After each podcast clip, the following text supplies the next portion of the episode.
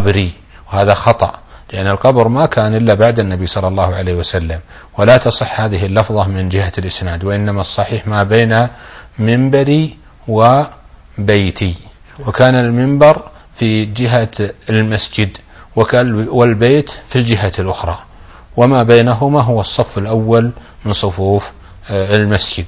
كذلك ورد في بعض الأحاديث أنه من حافظ على أربعين صلاة كتبت له براءة من النار. لكن هذا الحديث حديث ضعيف فيه ضعيف جدا فيه رجل مجهول يقال له نبيط بن عامر وبالتالي لا يعول عليه. جميل. بالنسبة شيخ أيضا زيارة القبر هل ورد فيها أحاديث معينة؟ آه زيارة قبر النبي صلى الله عليه وسلم لم يرد في خصوصها حديث بخصوصه. وإنما يفهم من عموم الأحاديث التي أتت بمشروعية زيارة القبور زيارة قبر النبي صلى الله عليه وسلم. فإن النبي صلى الله عليه وسلم قال كنت نهيتكم عن زيارة القبور ألا فزوروها فإنها تذكركم الآخرة. وزيارة القبور يقصد بها أمور. الأمر الأول الاتعاظ والاعتبار بأن هذا المصير سيكون الإنسان إليه بعد قليل. الأمر الثاني الدعاء للمقبورين بما ينفعهم دنيا وآخرة والثالث السلام على أصحاب القبور. وحينئذ نعلم أن هذه النصوص الواردة آه، في زيارة عموم القبور تشمل قبر النبي صلى الله عليه وسلم. ومن ثم يقال في زيارة قبر النبي صلى الله عليه وسلم ما يقال في زيارة غيره من القبور من السلام عليهم. السلام عليكم دار قوم مؤمنين أنتم السابقون ونحن اللاحقون ونحو ذلك. ويبتدئ الإنسان بالسلام على النبي صلى الله عليه وسلم فإنه قد ورد أن من سلم عليه رد الله عليه روح حتى يسلم عليه. وإن كان هذا ليس خاصا بزائر القبر. كل من سلم على النبي صلى الله عليه وسلم في أي مكان من العالم فإن الله عز وجل آه، يجعل نبيه صلى الله عليه وسلم يرد عليه السلام. ثم يسلم على صاحبيه أبي بكر وعمر وهما هما فضلا ومكانة وعلما هما أفضل الأمة بعد النبي صلى الله عليه وسلم. وهم اللذان قال فيهما النبي صلى الله عليه وسلم اقتدوا بالذين من بعد أبي بكر وعمر. أبو بكر الذي صاحب النبي صلى الله عليه وسلم من أول أيامه وهو الصديق ما قال النبي صلى الله عليه وسلم شيئا إلا صدقه فيه. أبو بكر الذي آه، آه، واسى النبي صلى الله عليه وسلم بماله ودفع من ماله الشيء الكثير في مصلحة الإسلام وفي الدعوة إلى الله عز وجل حتى حرر كثيرا من آه، صحابة رسول الله صلى الله عليه وسلم من الأرقة مثل بلال وياسر وغيرهم. رضوان الله عن الجميع. ثم عمر الذي له مكانته وفضله ونشر الله به الإسلام ودخلت كثير من أقطار الأرض في عهده في الإسلام. فلهما من الفضل والمزية والمكانة آه، ما يجعل الإنسان يحرص على السلام عليهما. ويدل على فضيلتهما ومكانتهما أنهما قد قبرا مع النبي صلى الله عليه وسلم في مكان واحد وما ذاك إلا لفضيلتهما رضي الله عنهما. جميل شيخ سعد إذا كان زيارة النبي صلى الله عليه وسلم وزيارة القبر لم ترد في نصوص بذاته أو بخصوصه فما هي النية شيخ التي يجب أن يستحضرها من زار المسجد الحرام نعم. آه، الزيارة للمسجد تكون بنية التقرب لله بزيارة آه، المسجد النبوي. وزيارة القبر هذه عبادة مستقلة ينوي الإنسان بها زيارة القبر لأن النصوص قد وردت فيها لكن ينبغي أن يلاحظ أن القبر النبوي يختص بخصيصة ليست موجودة في غيره من القبور ألا وهي أن غيره من القبور يجوز أن يتخذ عيدا بأن يزار في أوقات محددة مثلا في كل يوم في كل أسبوع أو في وقت من كل يوم أي قبر. لكن قبر النبي صلى الله عليه وسلم لا يفعل به ذلك وإنما يزار عند أول القدوم ويزار عند الذهاب. وذلك لأن النبي صلى الله عليه وسلم قال لا تتخذوا قبري عيدا يعني تعتادونه بالزيارة في وقت محدد. وإنما يفعل أن يزار في أول وقت المجيء ويزار في أول في وقت الذهاب كما كان ابن عمر وغيره من الصحابة يفعلون ذلك. جميل جدا شيخ نكون بينتوا المراد بكلمة عيد من التكرار يعني نعم العيد التكرار والإعادة. جميل في سائر القبور. نعم. أن يخشى أن تفهم بمعنى آخر يا شيخ. يعني سائر القبور نعم. تتخذ عيدا بمعنى أنها تزار في أوقات محددة. جميل. نعم أيضا مما ينبغي أن يلاحظ في هذا أن القبر النبوي إذا دعا الإنسان عنده فإنه يدعو الله عز وجل لا يدعو النبي ولا يدعو غيره لأن الدعاء حق خالص لله لا يجوز أن يصرف لغيره سبحانه. كما قال جل وعلا وأن المساجد لله فلا تدعوا مع الله أحدا. أيضا ما يدعو الإنسان لنفسه وإنما يدعو للنبي ويدعو للنبي للرسول صلى الله عليه وسلم. وهكذا في زيارة القبور يدعو للمقبورين. وزيارة ودعاء الإنسان ربه لنفسه عند القبور هذا غير مشروع لأنه لم يكن معهودا ولم يأمر به النبي صلى الله عليه وسلم ولا يشرع في مثل هذا المكان. الأمر الآخر أيضا أنه عند الدعاء لا يستقبل القبر وإنما يستقبل القبلة. ويدعو للنبي صلى الله عليه وسلم. نعم ويدعو للنبي صلى الله عليه وسلم. اللهم اجزه عنا خير الجزاء فقد بلغ الرسالة وأدى الأمانة. اللهم اجعل ارفع درجته عندك ونحو ذلك من آه، الأدعية التي يدعو بها الإنسان للنبي صلى الله عليه وسلم. يلاحظ الشيخ أحيانا بعض البدع مثل استقبال القبر في الدعاء أو التمسح بالسياج أو البكاء عنده أو كما ذكرت ممكن يدعو بالرسول صلى الله عليه وسلم ويدعو يدعوه. نعم. أما بالنسبة لدعاء غير الله هذا شرك. وأما ما ذكرت من الأمور الأخرى من التقبيل أو التمسح أو نحو ذلك هذه أمور مبتدعة لا يشرع للإنسان أن يفعلها. إلا إذا كان يعتقد أن ذلك المكان فيه خير ونفع ينفعه من دون الله فحينئذ وصل الإنسان إلى درجة الشرك. جميل. أحسن الله عليكم شيخ. إذا أذنتم لنا نخرج من المسجد إلى آه، حرم المدينة شيخ. يعني من هو اللي حرم المدينة؟ نعم. وما هي حدود هذا الحرم يا شيخ؟ المدينة حرم. نعم. قال النبي صلى الله عليه وسلم وإني قد حرمت المدينة كما حرم إبراهيم مكة. وإذا كانت حرما فإن المقصود بذلك أنه لا يقطع فإنه لا يصاد صيدها ولا يقطع شجرها على الصحيح من أقوال أهل العلم. لكن لو حصل آه، صيد فإنه لا يجب فيه جزاء آه، على قول جماهير أهل العلم بعدم وجود الدليل الموجب لذلك. نعم. كذلك في قطع الشجر. عند جماهير أهل العلم بأنه لا فدية عليه. وفي رواية عن الإمام أحمد أن من وجد شخصا يقطع من شجر الحرم حرم المدينة جاز أن يؤخذ ويسلب ما لديه من المتاع. وذلك لأن ذلك قد ورد عن النبي صلى الله عليه وسلم.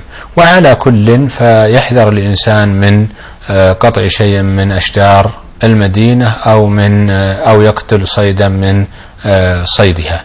كذلك المدينة ما هي حدود الحرم؟ جاء في الحديث أن ما بين عير إلى ثور حرم.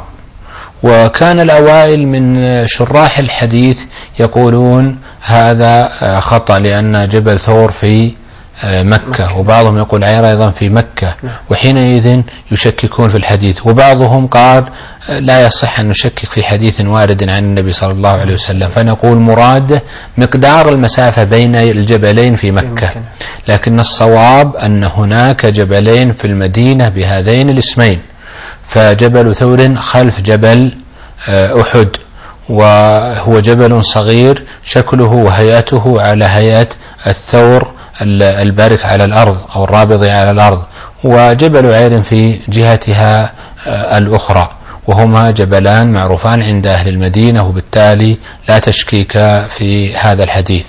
وأما الجهتان الأخريان فحدودها الحرتان أو اللبتان لأن النبي صلى الله عليه وسلم قال ما بين لابتيها.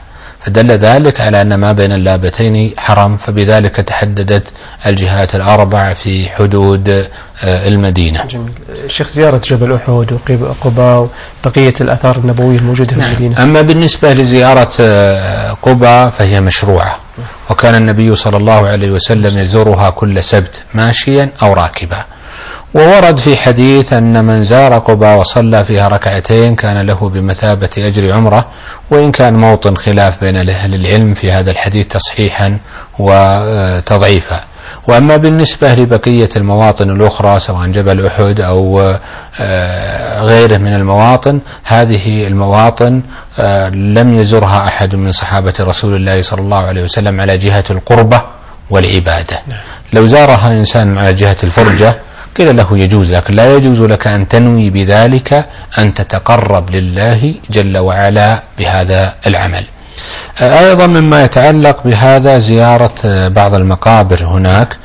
لا يشرع للإنسان أن يسافر للمدينة من أجل زيارة هذه المقابر لكن إذا جاء إلى المدينة شرع له أن يزورها فيزور مثلا مقبرة البقيع مقبرة شهداء أحد وغيرها من المقابر لكن لابد من الالتزام بالآداب الشرعية الواردة في زيارة المقابر. فلا يدعوها من دون الله ويكون مقصوده من زيارة هذه المقابر السلام على المقبورين والدعاء لهم والاتعاظ بأحوالهم ولا يكون مقصود فعل أي أمر مخالف للشرع في ذلك. فلا يدعو لنفسه عند هذه القبور ولا يدعو غير الله جل وعلا ولا يسجد لهذه القبور لأن هذا الشرك ولا يخصص مكانا من أمكنة هذه المقابر بالدعاء لأن بعض الناس يأتي ويجدون جماعات وإنسان يقرأ والبقية يستمعون. هذا بدعة. ولا يجوز ولا يحق لهم في مثل ذلك فهذا مخالف للشرع. أيضا ينبغي بالإنسان أنه إذا وجد شيئا من هذه الأمور أن ينصح بأسلوب مناسب ولا يغير بيده لأن التغيير باليد موكول إلى الإمام ونوابه ولا يجوز للإنسان أن يفتأت على صلاحيات الإمام. شيخ الآن أهل المدينة ومن يزورها في هذه الأيام يعني لهم حق علينا بكلمة توجيهية ولو في بضع دقائق آه، عن الشيخ فعل الحسنات وترك السيئات في هذا المكان المبارك. نعم. آه، المدينة مكان فاضل مكان دعا النبي صلى الله عليه وسلم لأهله. فحينئذ ينبغي بالإنسان إذا ورد إلى هذا المكان الفاضل أن تكون أعماله كلها لله جل وعلا. وينبغي أن يستقل وقته بما يتقرب به لله عز وجل. فلا يفعل شيئا من المعاصي ولا من الآثام. فإذا كانت المعاصي سبب آه، سببا لغضب الله وكون وتكون الذنوب هذه الذنوب والمعاصي سببا لورود آه، الأقدار غير المرضية على الإنسان وتكون سببا لسخط الله على عبد ولذلك فينبغي بالمؤمن أن يحرص على جعل وقته في هذا المكان الفاضل مشغولا بأنواع الطاعات من الذكر والدعاء والصلاة وخصوصا في المسجد النبوي. أحسن الله إليكم شيخ سعد لعلي أكتفي بهذا الحديث عن المسجد النبوي لا قبل هذا في المسجدين. نعم. آه، هناك يلاحظ الإنسان أن بعض الناس تكون نفوسهم مشحونة سواء في المسجد الحرام أو في المسجد النبوي طيب. وأدنى إنسان يمر عليه آه، تجده يتكلم عليه ويقدح فيه تجد آه، أدنى حركة من آخر تجده يتكلم عليه وهذا مخالف للهدي الشرعي الإسلامي لأن الشريعة قد أمرت بإحسان الخلق وإحسان القول واللفظ. قال الله تعالى وقل لعبادي يقول التي هي أحسن إن الشيطان ينزغ بينهم وقال وقولوا للناس حسنا ولا ينبغي به أن يشتم الناس ولا أن يسبهم في سائر المواطن كما قال النبي صلى الله عليه وسلم سباب المسلم فسوق فإذا كان هذا في سائر المواطن فمن باب أولى فيما يتعلق بهذه الأمكنة الفاضلة المسجد الحرام والمسجد النبوي. أحسن الله إليكم الشيخ سعد. أنتقل من هذا الهدي النبوي إلى آه، بعض الآداب شيخ التي ينبغي للمسلم أن يراعيها في هذا الوقت وهو وقت العودة إلى أهله ووطنه وبلاده. يعني بين يدي مجموعة من الآداب لعل الوقت يسعفنا لنعرضها عرضا ولو موجزا آه، أولها يا شيخ آه، التوبة إلى الله عز وجل وضرورتها في هذه الأوقات. نعم لا شك أن التوبة مطلوبة في كل وقت. الله عز وجل يقول وتوبوا إلى الله جميعا أيها المؤمنون. نعم. خصوصا إذا كان الإنسان سيسافر إما رجوعا إلى بلده أو آه ذهابا وسفرا من بلده. وبالتالي فينبغي بالإنسان أن يحرص على تجديد التوبة ما بين وقت وآخر. والتوبة يراد بها أن يندم على ما حصل منه سابقا من الذنوب وأن يتوقف في الحال عن الذنوب وأن يكون في المستقبل عازما على أن لا يرجع إلى تلك الذنوب ناويا بذلك إرضاء رب العالمين وتكون ذلك في الوقت المخصص شرعا قبل آه، غرغرة الروح وإذا كان هناك حقوق لآدميين أرجعها لأصحابها. الله عليكم. شيخ هنا مسألة قد تشكل على البعض وهي يقول أني بعد عودتي إلى وطني أو بلدي قد أحدث بعد المعاصي أو أعود إلى بعضها كما كنت قبل. فهل يعني هذا الشيخ أن حجي قد لحقه فساد أو بطلان وبالتالي أعيد إلى سيما إذا كانت حج فريضة؟ نعم الحج لا يبطل بالأعمال السيئة التي تحدث بعده. وإذا حدث شيء من أعمال السيئات فينبغي به أن يبادر إلى التوبة والتوبة تجب ما قبلها. ومن تاب تاب الله عليه كما ورد ذلك في الأحاديث الصحيحة. جميل جدا. يا شيخ ينبه أيضا لمسألة كتابة الوصية في هذه الأيام. أيضا كتابة الوصية سواء عند قدوم الإنسان من بلده أو عند ذهابه يكتب وصيته لئلا يكون هناك واجبات عليه أو كان يرغب في أعمال صالحة وأعمال بر تبقى بعده فيسجلها ويدونها لئلا يأتيه الموت بغتة لا يتمكن من كتابة وصيته. وقد ورد في حديث ابن عمر أن النبي صلى الله عليه وسلم قال ما حق امرئ مسلم؟ عنده شيء يوصي فيه يبيت ليلتين إلا ووصيته مكتوبة عنده. نعم. آه، شيخ سعد في بداية هذا البرنامج كنا نبهنا على مسألة اختيار الرفقة وها نحن تمضي الأيام وننبه الآن أيضا على اختيار الرفقة الصالحة لكن الآن في طريق العودة. نعم يقول النبي صلى الله عليه وسلم المرء على دين خليله فلينظر أحدكم من يخالل. فحينئذ يختار الرفقة الطيبة حتى يعينه على الطاعات. المشروع يا شيخ في توديع الأخوان. جاءت النصوص الشرعية بالترغيب في توديع الإخوان لما في ذلك من آه، الألفة ومن آه، المحبة الإيمانية. وجاء فيها أن المؤمن يقول عند توديع الأخوان استودع الله دينكم وأمانتكم وخواتيم أعمالكم ويقول زودك الله بالتقوى وغفر ذنبك ويسر لك الخير حيث كنت فهذه أذكار واردة عن النبي صلى الله عليه وسلم. جميل جدا. شيخ لعلي يعني أختصر في طريق العودة أنتقل إلى بلد أيضا في في خروج الإنسان من السكن الذي يسكنه ينبغي به أن يقول أذكار الخروج من المنزل. جميل. فيقول اللهم إني أعوذ بك أن أضل أو أضل أو أزل أو أزل أو أجهل أو يجهل. آه، علي أو أظلم أو يظلم علي ويقول بسم الله توكلت على الله لا حول ولا قوة إلا بالله. كذلك إذا ركب آه، جاء بأذكار الركوب وبسم الله سبحان الذي سخر لنا هذا وما كنا له مقرنين وإنا إلى ربنا لمنقلبون. كذلك أذكار السفر اللهم إنا نسألك في سفرنا هذا البر والتقوى ومن العمل ما ترضى. اللهم هون علينا سفرنا هذا واطوي عنا بوده اللهم أنت الصاحب في السفر والخليفة في الأهل.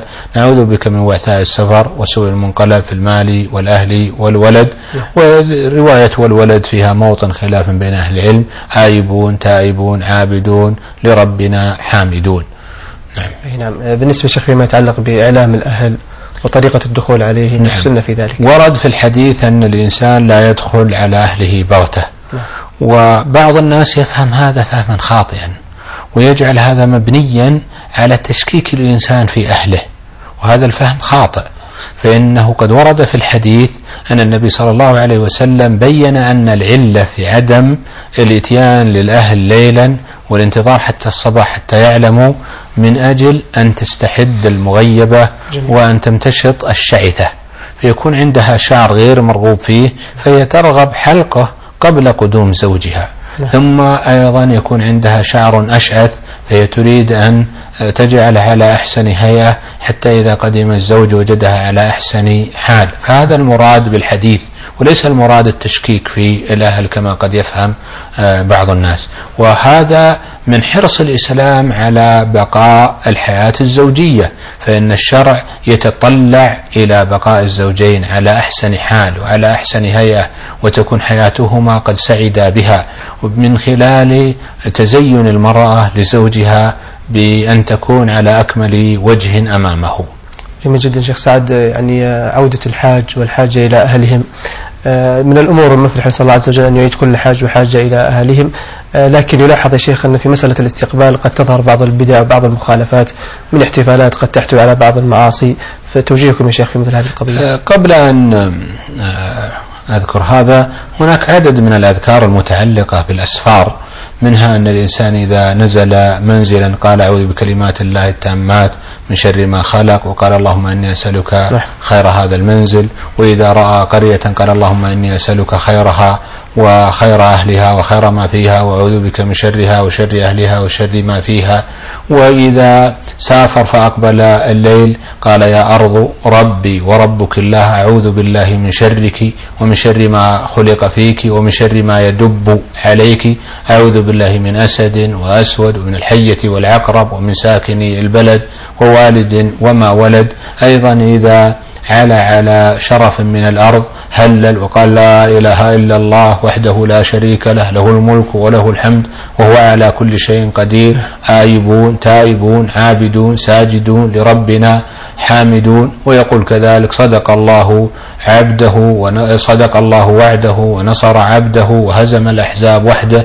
وكذلك يتعوذ من وعثاء آه، السفر. وكذلك يقول في الأسحار وأواخر الليل سمع سامع بحمد الله ويقول ربنا صاحبنا وأفضل علينا عائدا بالله من النار. نحو ذلك من النصوص الواردة في هذا. يعني من الأذكار يا شيخ. نعم. وأذكار الصباح والمساء وأذكار بعد الصلوات يحرص الإنسان على المداومة عليها لأن الذكر من أفضل الأعمال. الله عز وجل يقول فاذكروني أذكركم. وفي الحديث القدسي يقول الله عز وجل من ذكرني في ملأ ذكرته في ملأ خير منه ومن ذكرني في نفسه ذكرته في آه، نفسي. إذا قدم على بلده استحب له أن يبدأ بالمسجد وأن يصلي ركعتين كما كان النبي صلى الله عليه وسلم يفعل ذلك ثم يواصل على أفعال الطاعات وخصوصا الصلوات يحافظ عليها يؤديها كاملة في مساجدها قال ويكثر من ذكر الله عز وجل فإذا قضيتم الصلاة فاذكروا الله قياما وقعودا وعلى آه، جنوبكم فإذا اطمأنتم فأقيموا الصلاة. إن الصلاة كانت على المؤمنين كتابا موقوتا. آه، هنا أمور متعلقة بفعل بعض الناس بإقامة هذه الاحتفالات. هل هي مشروعة أو غير مشروعة؟ إن كان المراد بذلك التقرب لله عز وجل فينبغي التوقف عنها. أما إذا كانت تلك الاحتفالات على جهة الضيافة قادم من سفر فرح به أهله فحينئذ فرح بنتيجة هذا الفرح أقاموا له وليمة من أجل الفرح به. ليس على جهة أن تلك قربة في ذاتها فحينئذ إن شاء الله لا حرج فيها. آه، بعض الناس أيضا آه، يكون مقصوده من الحج أن يقال له يا حاج. وهذا ينبغي أن يصحح فيه النيات وينبغي أن يكون مقصود الإنسان بأداء الحج إرضاء رب العالمين والحصول على الأجر الأخروي وإكمال مناسك هذا الدين وشعائر هذا الدين بإكمال هذا المنسك العظيم. أحسن الله إليكم شيخ سعد وجزاكم الله خيرا. أه قبل أن نصل إلى ختام هذه الحلقة تأذنون لي في سماع بعض الاتصالات التي وردت على البرنامج ثم نسمع من معاليكم إجابتها ثم بعد ذلك ننهي حلقتنا. هل يمكن تقسيم البدع إلى ما هو حسن وما هو سيء؟ البدع يعني نقول شيء بدعة حسنة ولا بدعة سيئة؟ ما هو المسجد الذي أسس على التقوى من أول يوم؟ أيهم أي المساجد هو؟ يلاحظ أن بعض الناس بعد رجوعه من الحج يتكبر على الآخرين ويسيء الخلق معهم فما حكمه؟ شكرا للإخوة الذين دخلوا معنا عبر هذه الاتصالات وأثاروا بعض المسائل التي تحتاج إلى بيان من معالي الشيخ. الشيخ سعد المتصل الأول كان يسأل عن أمر البدع شيخ بما أوردنا بعض البدع في الحلقة فكان يقول هل يمكن تقسيم البدع إلى حسن وسيء؟ آه، وردت النصوص بالأمر بجعل العبادات على وفق هدي النبي صلى الله عليه وسلم. قال تعالى قل إن كنتم تحبون الله فاتبعوني يحببكم الله. نعم. وقال وما آتاكم الرسول فخذوه وما نهاكم عنه فانتهوا. وحينئذ فينبغي أن تكون عباداتنا كلها على وفق ما جاء به النبي صلى الله عليه وسلم. لأن ديننا كامل لا يحتاج إلى زيادة ولا إلى تكميل كما قال سبحانه اليوم أكملت لكم دينكم وأتممت عليكم نعمتي ورضيت لكم الإسلام دينا وحينئذ فلا نحتاج إلى عبادة جديدة لم ترد عن النبي صلى الله عليه وسلم. ومن ثم كل من أتى إلينا بعبادة جديدة لم يكن يفعلها النبي صلى الله عليه وسلم قيل له توقف هذا أمر غير مشروع. ويدل على هذا أن النبي صلى الله عليه وسلم قال من أحدث في أمرنا هذا ما ليس منه فهو رد. أحدث يعني أتى بأمر جديد. في أمرنا هذا يعني في ديننا. ما ليس منه يعني كل شيء ليس منه لأن ما من ألفاظ العموم. وبالتالي هذا يشمل جميع الأمور. ومن ثم لا يمكن تقسيم البدع والأمور المحدثة إلى شيء حسن وشيء سيء. نعم. وكذلك جاء في الحديث أن النبي صلى الله عليه وسلم قال كل بدعة ضلالة. كل من ألفاظ العموم. لم يفرق النبي صلى الله عليه وسلم بين شيء وآخر. وحينئذ يحذر الإنسان من البدع. ولذلك قال تعالى أم لهم شركاء شرعوا لهم من الدين ما لم يأذن به الله. فلا بد شرع الدين يكون هذا حق خالص لله عز وجل. لا نأتي بعبادة جديدة إلا بما جاء في القرآن أو جاء به النبي صلى الله عليه وسلم. وحينئذ فكل لكن قد يسأل بعض الناس ويقول هناك أشياء مستجدات. مثل السيارات مثل المساكن الجميلة الجديدة هذه. نقول هذه ليست أمور دينية وإنما هذه من أمور الناس العادية التي تكون تابعة لدنياهم. نحن نتكلم عن العبادات والقربات التي يتقرب بها لله عز وجل. وكذلك إذا كان الشيء وسيلة للطاعة ليس مقصودا لنفسه فهذا لا يدخل في كلامنا. كما أن الإنسان يذهب إلى المسجد بواسطة السيارة ولا يتقرب لذات السيارة وإنما لكونها وسيلة. نعم. طيب المتصل الآخر يا شيخ يسأل عن المسجد الذي أسس على التقوى من أول يوم.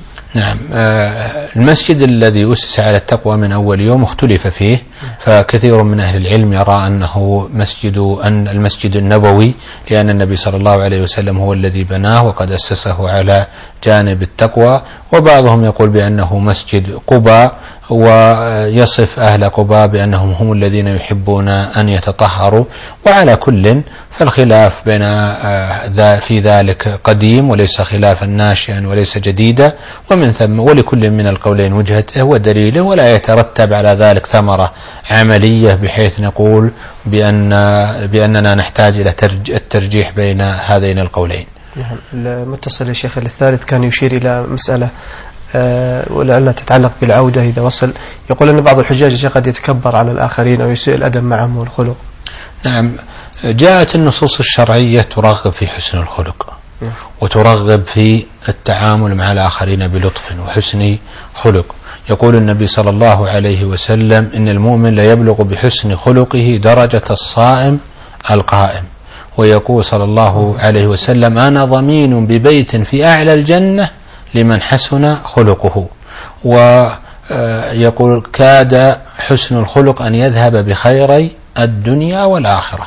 ولذلك يجب على الإنسان أن يحرص على حسن الخلق. كذلك يبتعد عن التكبر. ولذلك جاء في الحديث أنه إن الله عز وجل قد أوحى إلي ألا يبغي أحد على أحد ولا يفخر أحد على أحد. فالناس كلهم خلق الله والله قادر على إنزال العقوبة بمن تكبر. وقد جاء في الحديث أن من كان في قلبه مثقال ذرة من كبر لم يدخل الجنة. قالوا يا رسول الله أن الرجل يحب أن يكون ثوبه حسنا نعله حسنا؟ فقال صلى الله عليه وسلم إن الله جميل يحب الجمال. ثم بين أن المراد بالكبر غمط الناس يعني أخذ حقوقهم واحتقارهم وجحد الحق. وحينئذ فينبغي بأهل الإيمان أن يحرصوا على هذه التوجيهات الإلهية في كل حياتهم. لو اتبعنا الشرع لصلحت أحوالنا دنيا وآخرة. أحسن الله إليكم. ما أجمل أن نختم بهذه العبارة حلقات برنامجنا التي اصطحبناكم فيها معالي الشيخ من اليوم الأول إلى اليوم الثالث عشر. لا أقولها مجاملة أو مدحا استفدنا من آه، تواضعكم وأخلاقكم كما استفدنا من متين علمكم. فجزاكم الله عنا وعن فريق العمل وعن جميع الأمة الإسلامية وعن كل من سمعكم وكل من استفاد منكم خير الجزاء. آه، لعلكم الأولى بختم هذا البرنامج في حدود دقيقة لأن المخرج يشير إلي بانتهاء الوقت. نعم. أنا أشكر المخرج وأدعو له بالتوفيق كما أشكر الإخوان الذين صوروا وتعبوا علينا وأتعبناهم في التصوير وأسأل الله عز وجل أن يرزقهم صلاح أحوالهم في الدنيا والآخرة وأن يريهم من أبنائهم ما يسرهم دنيا وآخرة كما أسأل الله عز وجل أن يصلح أحوال الأمة وأن يردها إلى دينه ردا جميلا وأن يجعلهم متكاتفين متعاونين على البر والتقوى وأن يجعلهم متمسكين بشرعه سبحانه وتعالى. كما أسأله أن يصلح ولاة أمور المسلمين وأن يجعلهم أسباب هداية ورحمة وصلاح أحوال الناس وأن يوفق علماء الشريعة لبيان أحكام هذا الدين ونشر جميع ما يتعلق بسنة النبي صلى الله عليه وسلم. هذا والله أعلم. وصلى الله على نبينا محمد. اللهم صل وسلم على نبينا محمد وعلى آله وصحبه أجمعين. آه، مشاهدي الكرام أنا بدوري أيضا أشكر فريق العمل معي الذي نسأل الله عز وجل أن يكون قد تحقق لهم الإخلاص. فقد وقفوا ساعات طويلة في تسجيل هذا البرنامج من خلف كاميراتهم ومن خلف أجهزتهم. أشكرهم جميعا آه، واحدا تلو الآخر وإن خصصت أحدا فإنما أخص مخرجنا المتألق الأستاذ وائل بكر الذي بذل الكثير من أجل إيصال هذا البرنامج إليكم بالصورة التي نسأل الله عز وجل أن تكون مرضية له أولا ثم مرضية لكم. بهذا أكون قد وصلت وإياكم. آه، إلى نهاية هذا البرنامج الذي سعدنا فيه باصطحاب معالي الشيخ الدكتور سعد بن ناصر الشثري عضو هيئة كبار العلماء واللجنة الدائمة للبحوث العلمية والإفتاء وعضو هيئة التدريس بكلية الشريعة بجامعة الإمام محمد بن سعود الإسلامي. ها هو موسم الحج انتهى وهذه الأيام المباركة قد انتهت. نسأل الله عز وجل أن يتقبل من جميع المسلمين ما قدموه فيها من أعمال كما نسأله تعالى أن يرزقنا جميعا الاستمرار والمداومة. على الأعمال الصالحة. نلتقي بإذن الله عز وجل في برامج جديدة وفي برامج أخرى. آه، نتمنى منكم إن خصصتمونا بشيء فإنما تخصون جميعا بدعوة بظهر الغيب. على الله عز وجل أن ينجينا بها في الدنيا والآخرة. أستودعكم الله. والسلام عليكم ورحمة الله وبركاته.